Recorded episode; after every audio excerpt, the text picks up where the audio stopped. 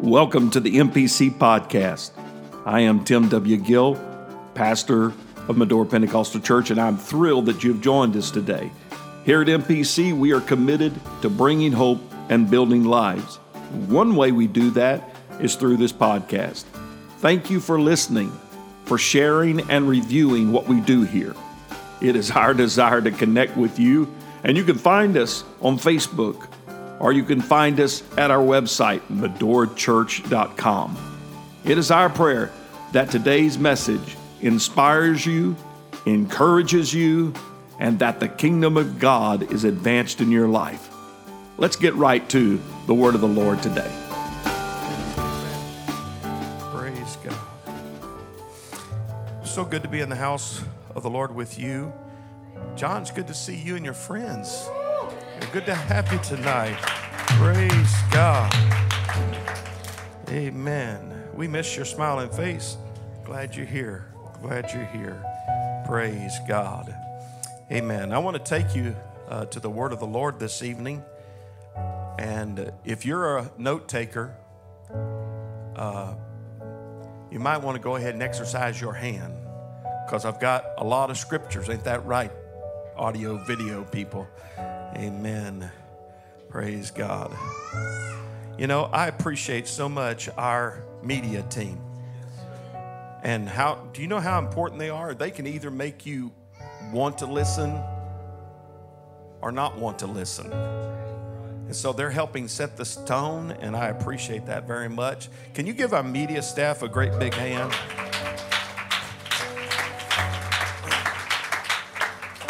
Praise God and appreciate you being here today. Let's open our Bibles to the book of Mark, chapter 16. The book of Mark, chapter 16. Praise God. I want to read a very familiar passage of scripture for those of us that have been in church for any length of time, but uh, I pray that it will help you and encourage you and strengthen you today. Amen. John chapter 16, verse 23. And in that day ye shall ask me nothing. Verily I say unto you, whatsoever you shall ask the Father in my name, he will give it you. Hitherto, or up to this point, have ye asked nothing in my name. Ask, and ye shall receive, that your joy may be full. These things have I spoken unto you in Proverbs, but the time cometh when I shall no more speak unto you in Proverbs, but I shall show you plainly the Father. I will show you plainly the Father. And at that day ye shall ask in my name, and I say unto you, I will pray the Father for you. For the Father himself loveth you because ye have loved me and have believed that I came out from God and I came forth from the Father and am come into the world. Again, I leave the world and go to the Father. I want to talk to you about Jesus' name is the legal access to heaven. Jesus' name legal access to heaven. Heavenly Father, we come before you today. We thank you, Father, for your word, and we pray you would have your way in this lesson tonight. We pray that you would anoint, Lord, the word to our hearts, for the word is already anointed, but we provide the soil with which we receive the seed of your word. I ask you, God, if our hearts are hard, that we would get it softened. Lord Jesus, if we have, Lord, a, a, stony ground, we would remove the stones from our ground. Thorny grounds, oh God, that we would we would remove the thorns so that we can grow by your word. In Jesus' mighty name. Let everybody say amen. God bless you. You can be seated.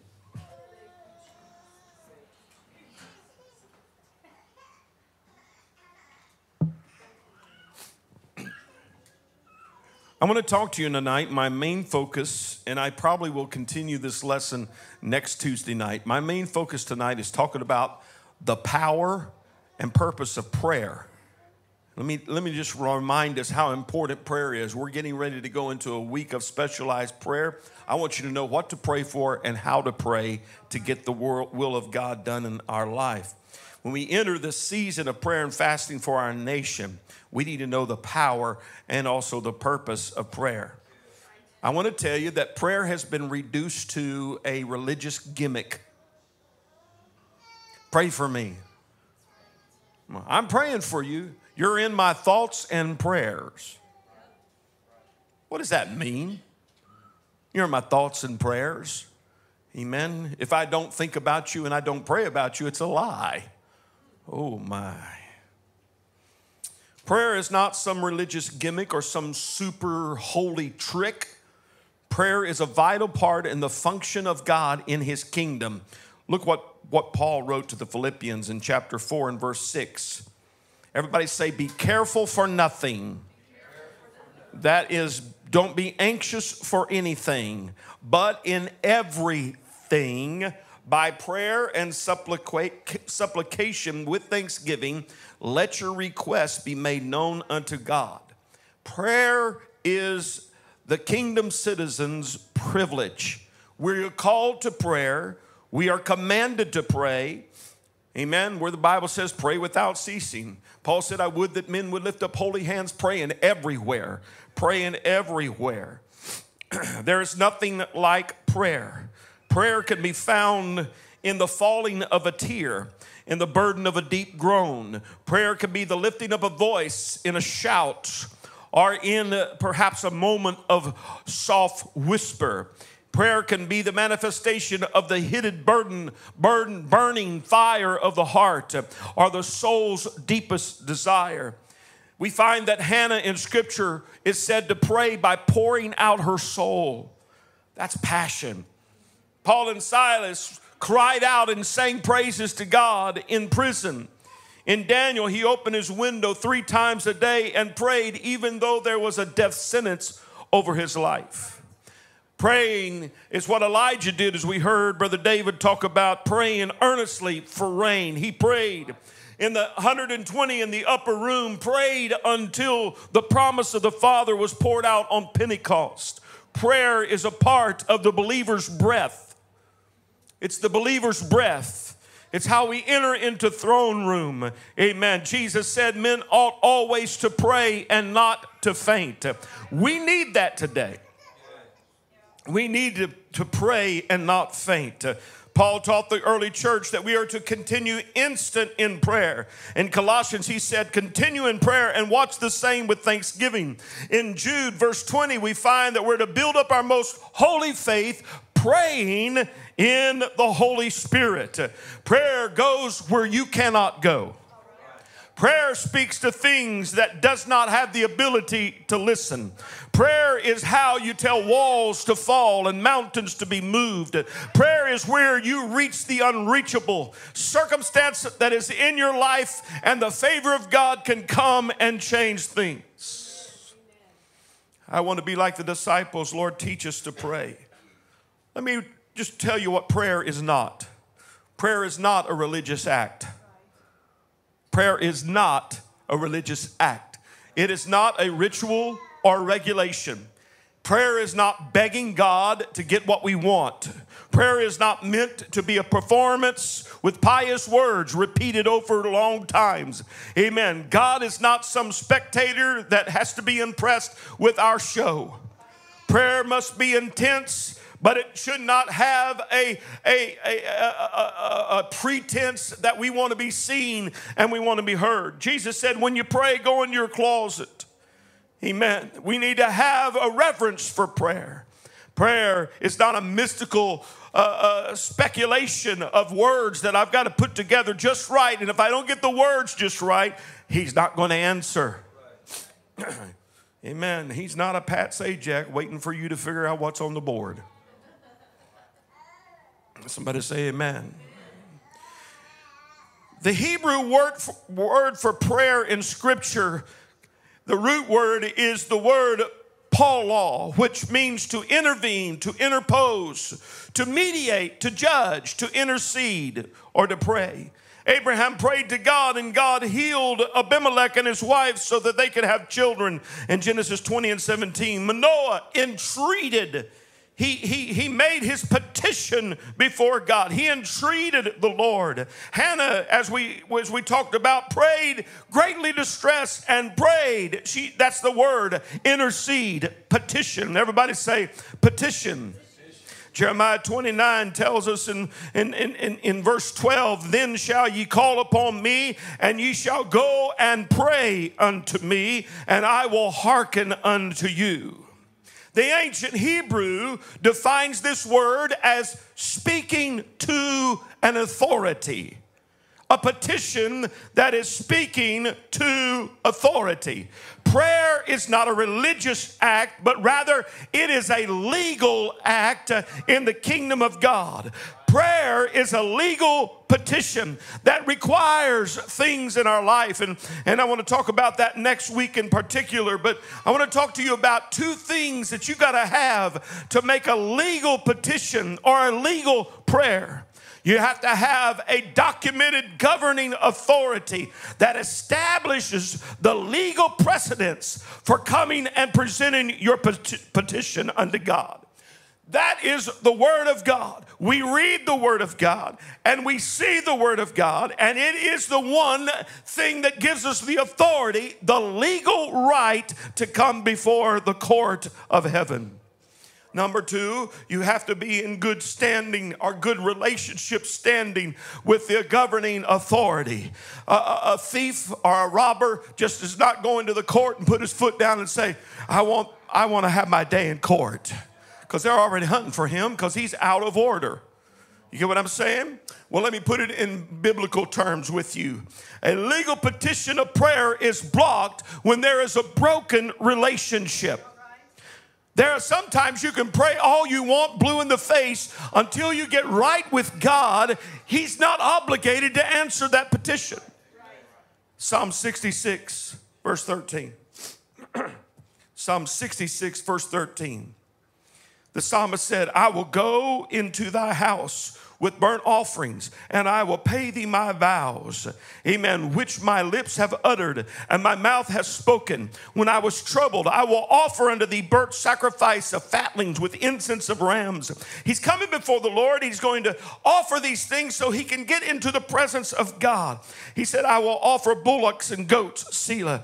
Come in here, and all ye that fear God, and I will declare what he hath done for my soul. I cried unto him with my mouth, and he was extolled with my tongue. This is the presentation of Old Testament understanding of prayer. But look at verse 18. If I regard iniquity in my heart, the Lord will not hear me. What is that saying? I can't live any way that I want to and expect to be a prayer warrior. I can't live with iniquity and sin in my heart and expect to come before the holy throne of God because God does not work that way. The condition of our relationship will return, determine the status of our prayer being heard. Prayer is pleading our case before God in a legal manner, in a righteous manner. It is bringing our petition so God can move on earth, amen, from his throne in glory. Here's the dilemma, dear ones God resides in a perpetual state of holiness. There's nothing around God's throne that is unholy. There's nothing in his presence that is unholy. Somebody say, Amen. God resides in a perpetual state of holiness and cannot meet with man in his state of sin. But aren't you glad that God had a plan? To, set, uh, to, to heal a broken relationship. Jesus came to restore man's broken relationship with God. That's why he came. Redemption is a consistent theme that God has from Genesis to Revelation. Man's sin separated him from God. Adam and Eve was kicked out of the garden because of their sin, and man could not have a relationship with God until when you look at the Old Testament, they have to sacrifice animals to make a way that they could come before the presence of the Lord. Every time they had to come before the Lord, they needed to go through sacrifice, or they had to go through a temple, or they had to go through a priest to get their answer and the petition heard before God. Why? God is holy and He is righteous, and man is not. So there has to be some kind of go between between man and God for there to be an answer. Jesus Christ is the spotless lamb that met heaven's demand for all of mankind. Look at Ephesians chapter 2, Ephesians 2 and 14. For he is our peace. Speaking of Jesus Christ, who hath made both one and hath broken down the middle wall or partition between us, that gulf between us, having abolished in his flesh. Somebody say, in his flesh. The enmity, even the law of commandments contained in ordinances, for to make himself of twain one new man, so making peace that he might reconcile both unto God in one body by the cross, having slain the enmity thereby.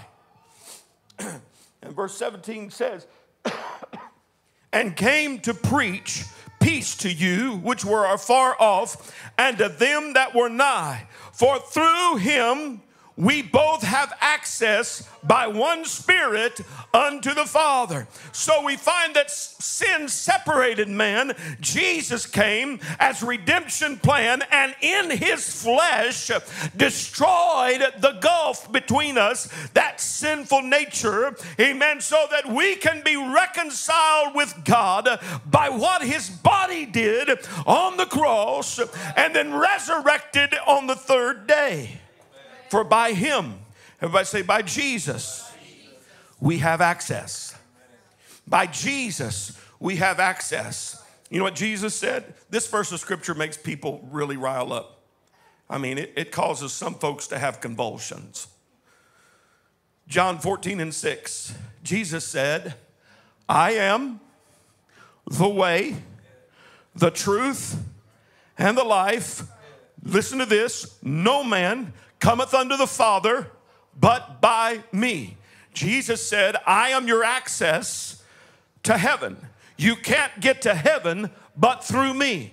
Jesus is not a way, He is the way. He said Himself, I am the way. I am the way. Paul said to the Romans in 11 and 36, For of Him and through Him and to him are all things to whom be glory forever. Amen. For of him he is the origin, and through him he is the agent, and to him he is the goal. Salvation begins with Jesus. He's the channel with which it flows because of what he did at Calvary. He then is the ultimate goal that I have a reconciled relationship with Jesus Christ. So Jesus is both the object and the access process of our relationship to God. Salvation begins with Jesus uh, and relationship continues with Jesus. Paul addressed this beauty, this relationship beauty in, in, in, in the scriptures when he said that God was manifest in the flesh. 1 Timothy 3:16. Jesus, John 1 says, was the word made flesh. Spirits, listen to this spirits do not have legal authority to pray on earth. I don't know of any scripture where it talks about angels or demons praying on earth. The only thing that has legal authority to pray on earth is a human body that encases a soul and a spirit. that ought to make somebody shout and hoop a little bit because a devil does not have authority over you to pray over you or an angel to pray over you, but rather it is your prayer that has the legal right to get to heaven. The gospel of, of refers to Jesus as be, being very prayerful. Matter of fact, 32 times we find him praying in the gospels. Jesus modeled prayer. In Hebrews chapter 5 and verse 7, it says, Who in the days of his flesh, Everybody say his flesh. When he had offered up prayers and supplication with strong crying and in tears unto him who was able to save him from death and was heard in that he feared. You will find that Jesus prayed. He prayed with authority and then he acted with authority. Jesus prayed in, in, in, in the presence of people and by himself. He prayed and then he did miracles and signs and wonders.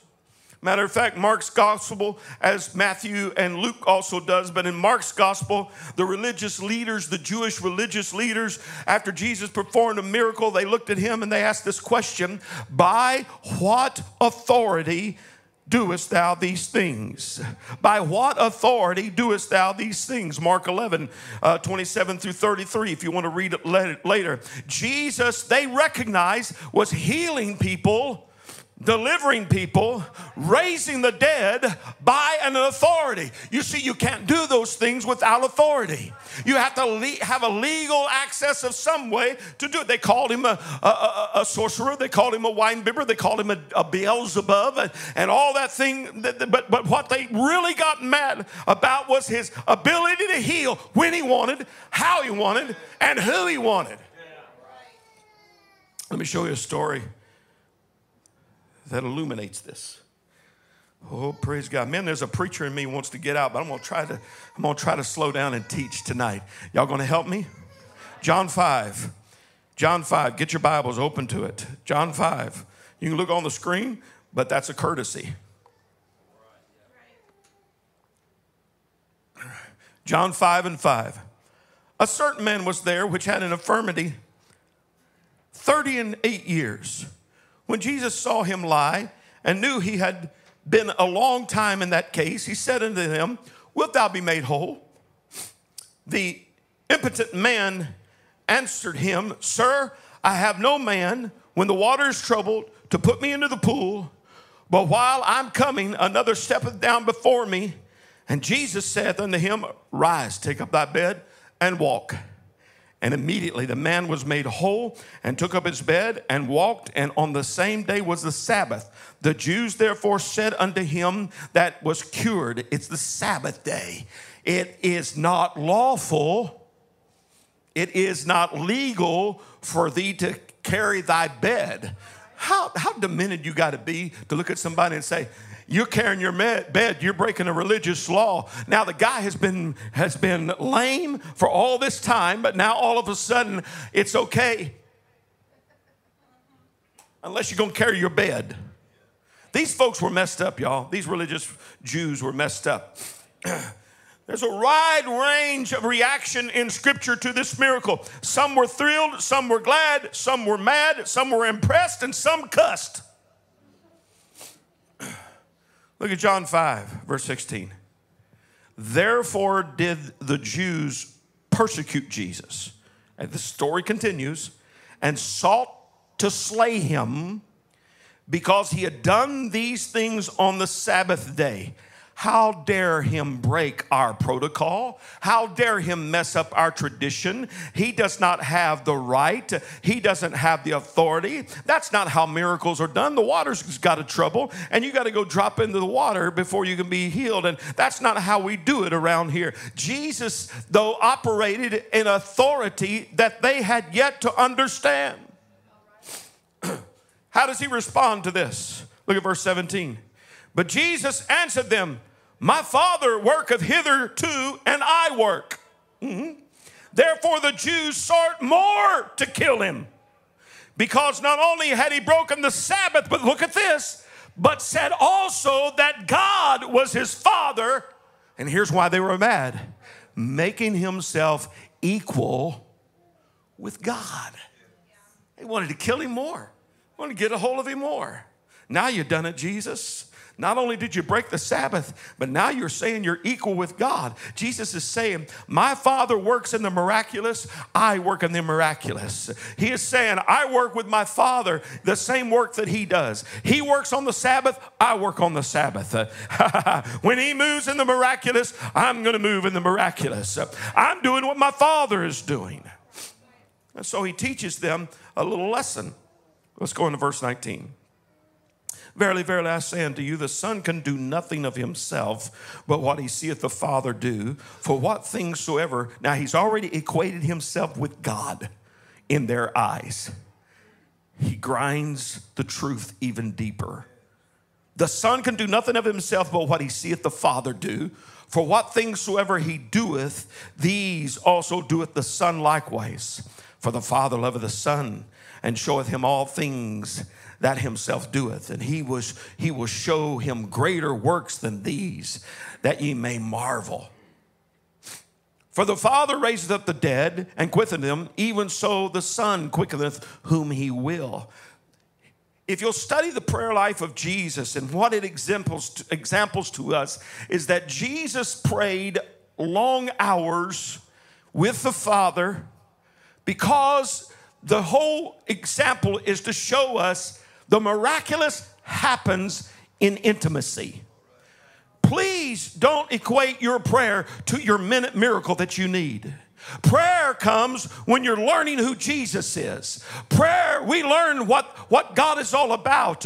We learn who the Father is. We learn about Jesus.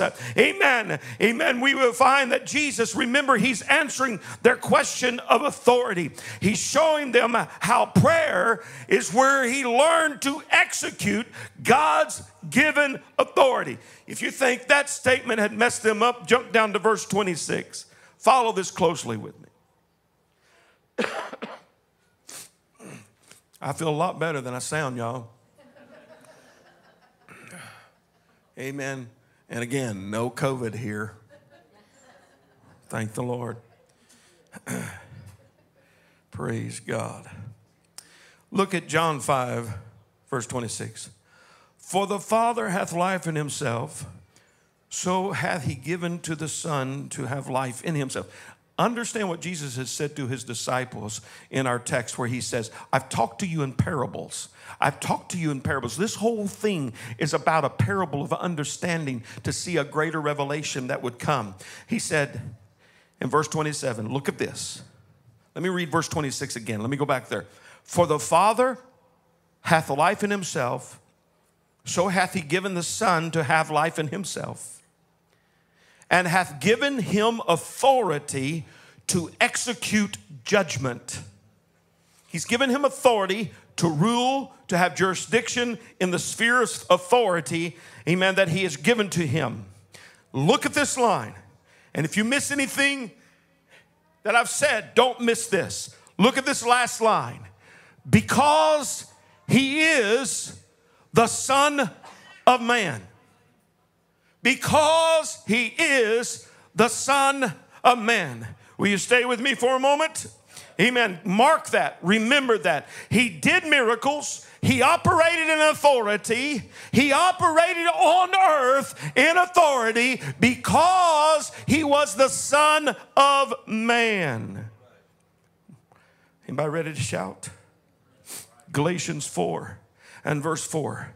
But when the fullness of time was come, God sent forth his son, made of woman, everybody say flesh, made under the law, to redeem them that were under the law that he might that we might receive the adoptions of sons.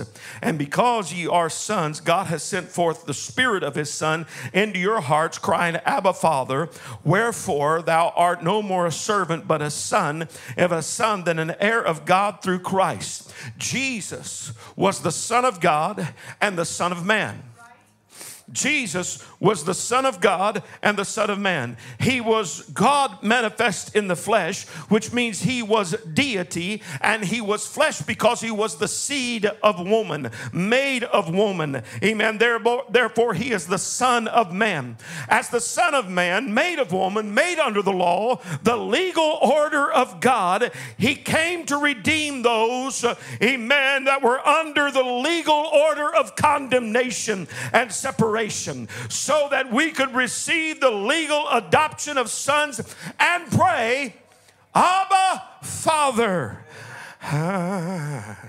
oh, praise God. now we know the Bible teaches us there's one God. Everybody say there's one God. That is a consistent teaching through the Old Testament.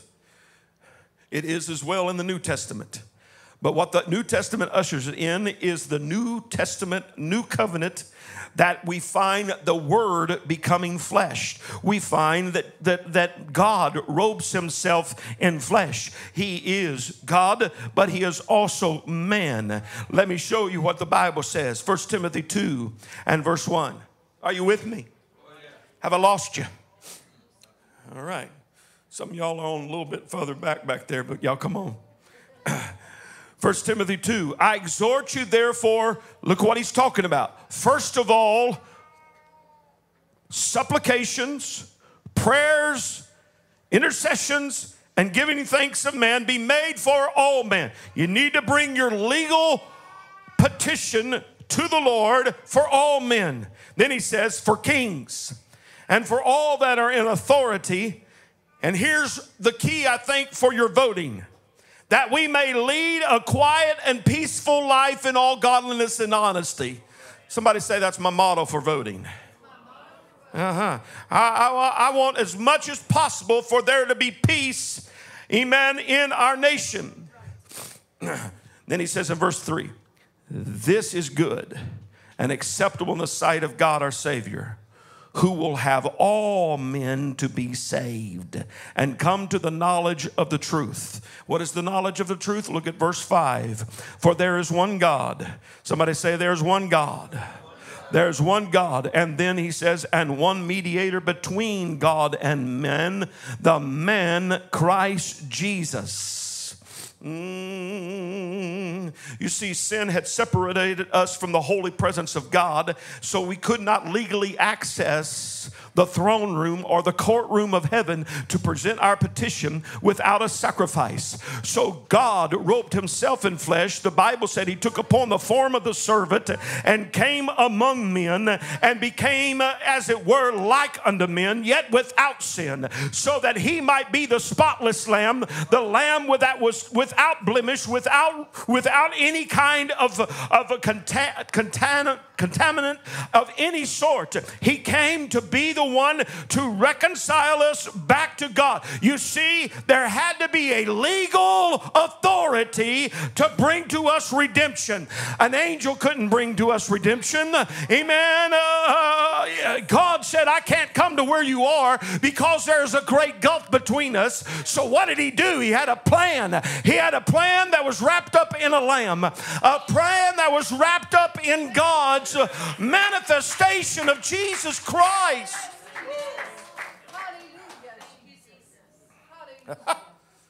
Jesus came to be the go between. I said, Jesus came to be the go between between us and heaven's court. For all the Old Testament, you prayed by sacrifices and a high priest that stood in between for you. And every time you needed something, you couldn't just say, Oh Lord, I need something. You had to go get you a dove, had to go get a lamb, had to go to the temple, stand in line. No drive through service there. Stand in line, get the lamb slain for you so that you can get your prayers answered because God is in heaven and he cannot come to where earth is, but rather he robed himself in flesh so we can say, He came to me. When I could not go to where he was, he came to me. He made a way in the man, Christ Jesus, in the flesh, in the one made of woman. Hallelujah. He came so that he might be the go between between unholy man and a holy God.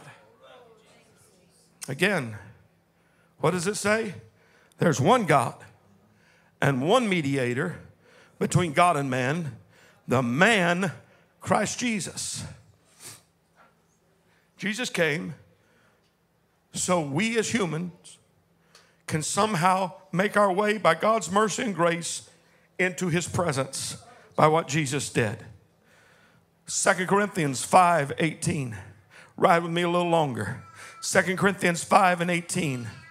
For all things are of God, who hath reconciled us to himself. And how did he do it? By Jesus Christ. And hath given to us the ministry of reconciliation, reconciliation to wit that God, to to wit that God was in Christ, reconciled the world unto himself.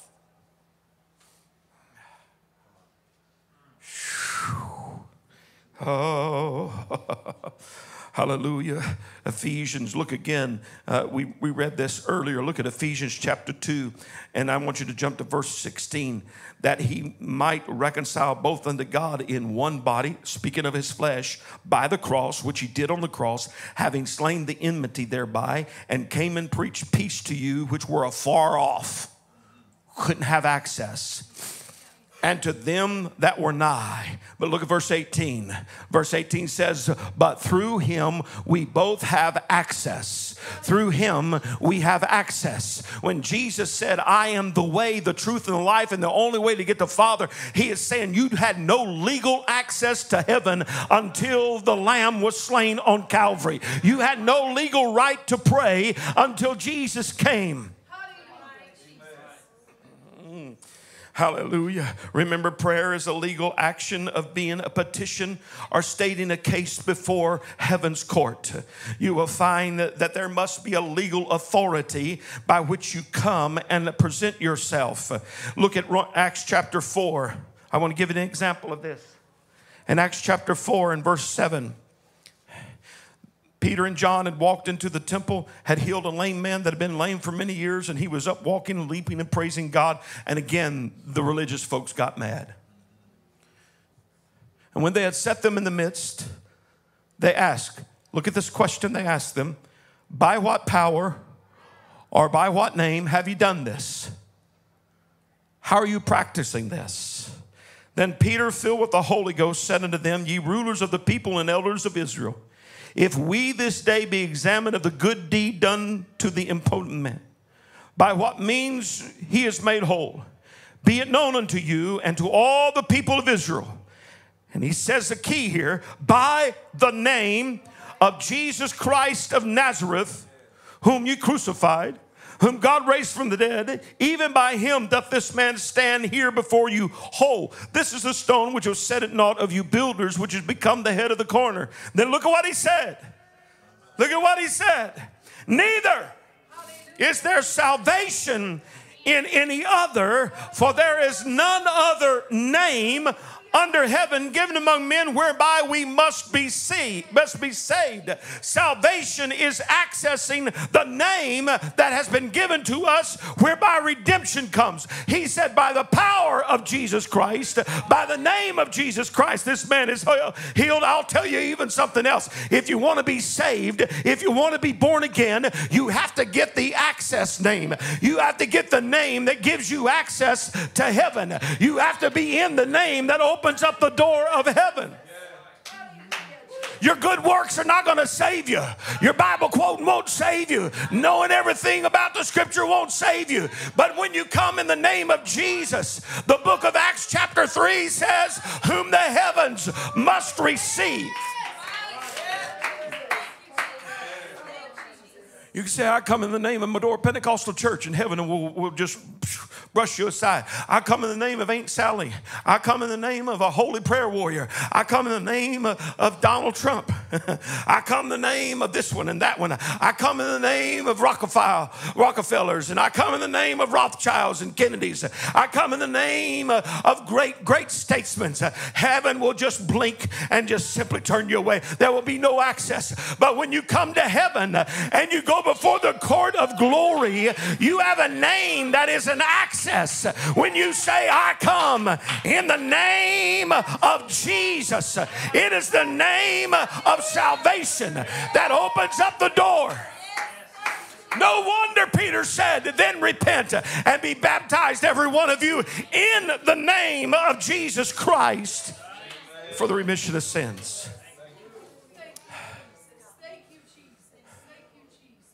There's something very important about this name.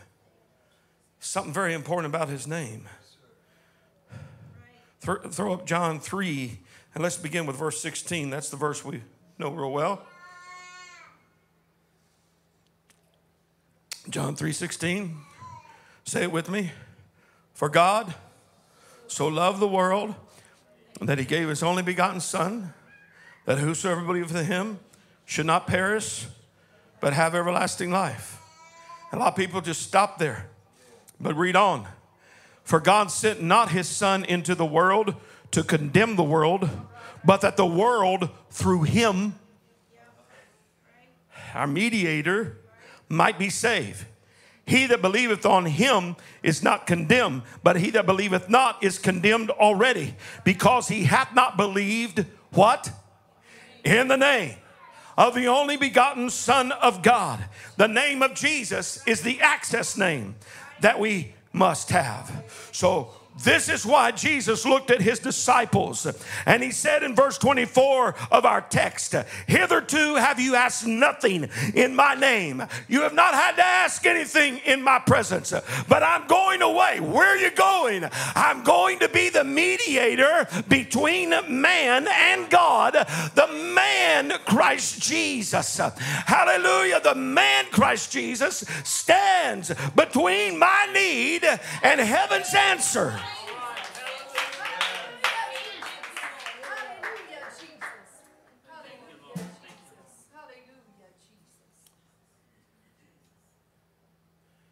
He said in verse 26 in our text, and that day you shall ask in my name, and I say not unto you that I will, and I say not unto you that I will pray the Father for you, for the Father himself loveth you because he loved me. Praying in Jesus' name is more than a statement to be said at the end of prayer. In Jesus' name, amen. In Jesus' name, amen. In Jesus' name, amen. We say that out of repetition, not knowing really what we're trying to do. Praying in Jesus' name is praying in the legal authority that gets me to heaven's court. Prayer is how I, in the physical, visible world, can reach into the invisible world and stand before God and plead my case. But I can't do that illegally and expect an answer. Next week, we're going to talk about how, how we need to be legal in using the name of the Lord. I want to hit it just a little bit. I want to hit it a little bit. But I want to talk to you about prayer being in the name of Jesus. It's the only legal way to come. You cannot, I know, I don't want to burst anybody's bubble or offend anybody. My dad one time prayed for a, a, a sister that had opened her heart to a demonic spirit. Prayed for her, and the Lord delivered her. And her husband, who used to be a preacher, told my dad a story he said, We took her to a certain, certain church. Used to be a strong Jesus name believing church. And they began to pray for her and trying to cast that spirit out of her. And yet they prayed in the name of the Father, the Son, and the Holy Spirit. We adjure you to come out. Do you know what? I'm telling this story because I know it's true. I heard it directly. That spirit in that woman laughed at them. The seven sons of Sceva in the book of Acts that went about casting out, trying to cast out devils, and they said, In the name of Jesus, who Paul preached. And the spirits turned on them. Why? They did not have the life in relationship to back up the name they were using.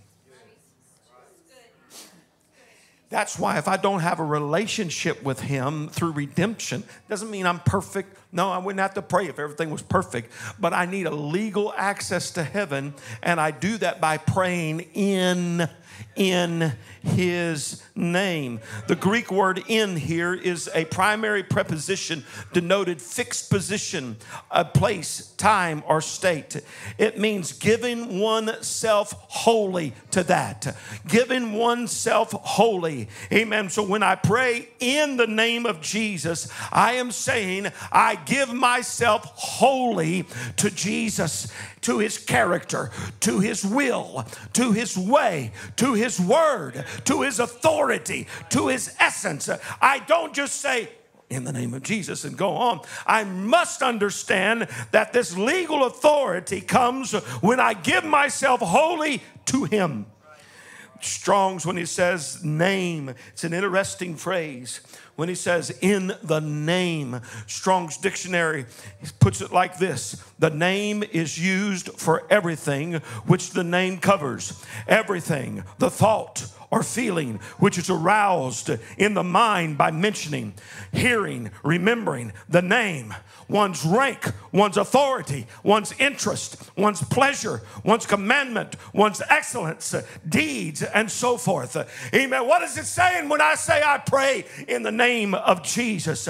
I'm praying in his rank. I'm praying to him as mediator, as the man, Christ Jesus, stands in mediation for me. He is my go between between because He is my spotless Savior.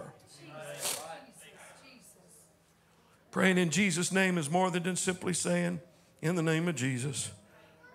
Going on. I'm not saying that you shouldn't do that, but I think when you pray and you use the name of Jesus, it ought to have its depth and importance connected to it. Praying in Jesus' name is recognizing I want what He wants. I don't pray, God, give me, bless me. I want to, I want to. Give me, give me, give me. My name is Jimmy. I want to have my way and my way in the name of Jesus. And we wonder why our prayers aren't answered because we haven't stopped for a little bit and say, Lord, let me know what your will is. Lord, let me know what your way is. I'm going to pray in the will and the way of God. I'm going to pray in his name. And I guarantee you, I know he will answer and he will work. I'm not going to tell him how to work, but he will get the job done for me. When I pray in Jesus' name, I'm praying his will, not mine. When I pray in Jesus' name, I'm agreeing to His word, His will, and His viewpoint, not mine when I pray in Jesus' name. Some of y'all the next week you're going to pray, oh Lord, let me vote according to how you want to. But I'm going to listen to Fox News to get my opinion. I'm going to listen to CNN to get my opinion. Amen. I don't have a right to a political opinion. I have a right to call on the name of Jesus and say, oh Lord, will you show me what your way is? Lord, will you show me what your will is? Hallelujah. I know that went over like high heel tennis shoes. Amen. But I still believe it is true. You've got to pray in the character and the authority, not what I want.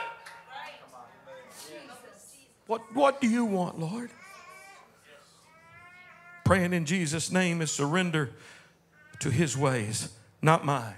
Praying in Jesus' name is to make him owner, ruler, and master praying in his name is saying, You're Lord over all my life.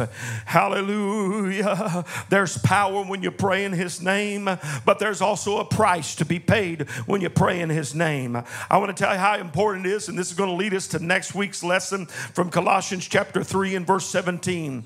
And whatsoever you do in word or deed, do all in the name of Jesus in the name of the Lord Jesus, giving thanks to God and the Father by Him. I was playing, playing golf not too long ago, or not too many years ago, with a good friend, somewhere north, south, east, west of here. Uh, but I was playing with him, and it was it was one of those days for him. Left, right, left in the water, in the rough, and he hit his ball in the water. And as it was flying towards the water and it bloop, went in, he said, In Jesus' name. I said, What? Bible said, Whatever you do in word or deed, do all in the name of Jesus. Okay, I get that. But when he didn't throw his club, when he didn't cuss and swear and fume and fuss, then, Brother Joe, he was doing it in the name of Jesus. You see what I'm saying? Praying in his name means I'm praying in his character. I'm praying in his reputation, his purpose, his majesty. Hallelujah. Would you stand with me, please? Again, prayer is not a religious practice.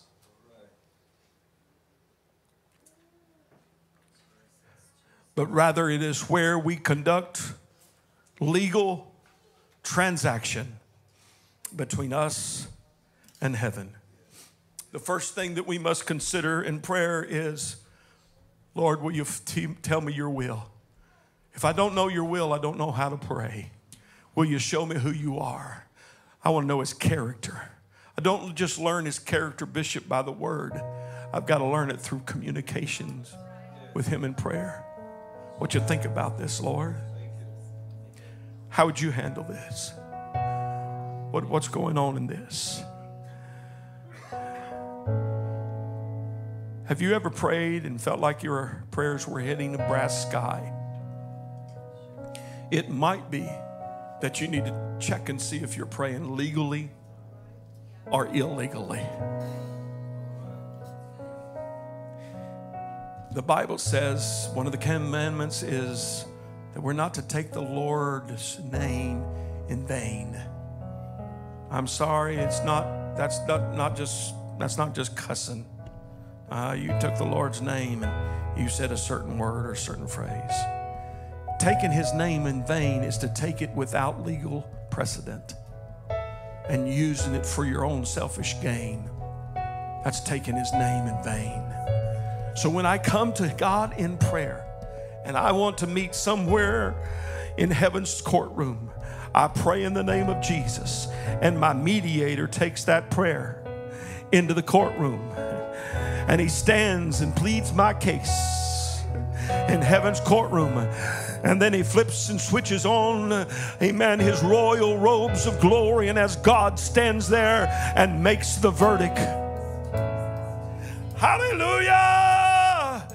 You see, us carnal people, us fleshly minded people cannot comprehend God, but yet He gave us the understanding that if I pray and plead my petition in according to hard, hard, closely with in the name of Jesus.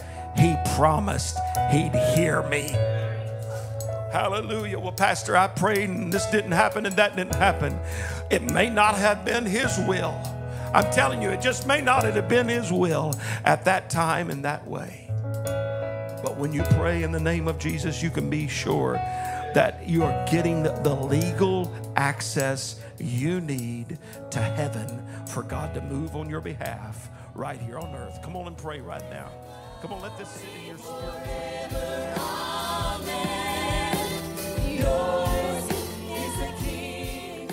Thank you for listening to the MPC podcast. We trust that today's message has inspired you, encouraged you, and strengthened you in the Lord. We would like to invite you to join us again by simply subscribing to our podcast, and we encourage you to write a review if it has been a blessing to you. Again, you can find us at medorachurch.com to learn more about our ministry.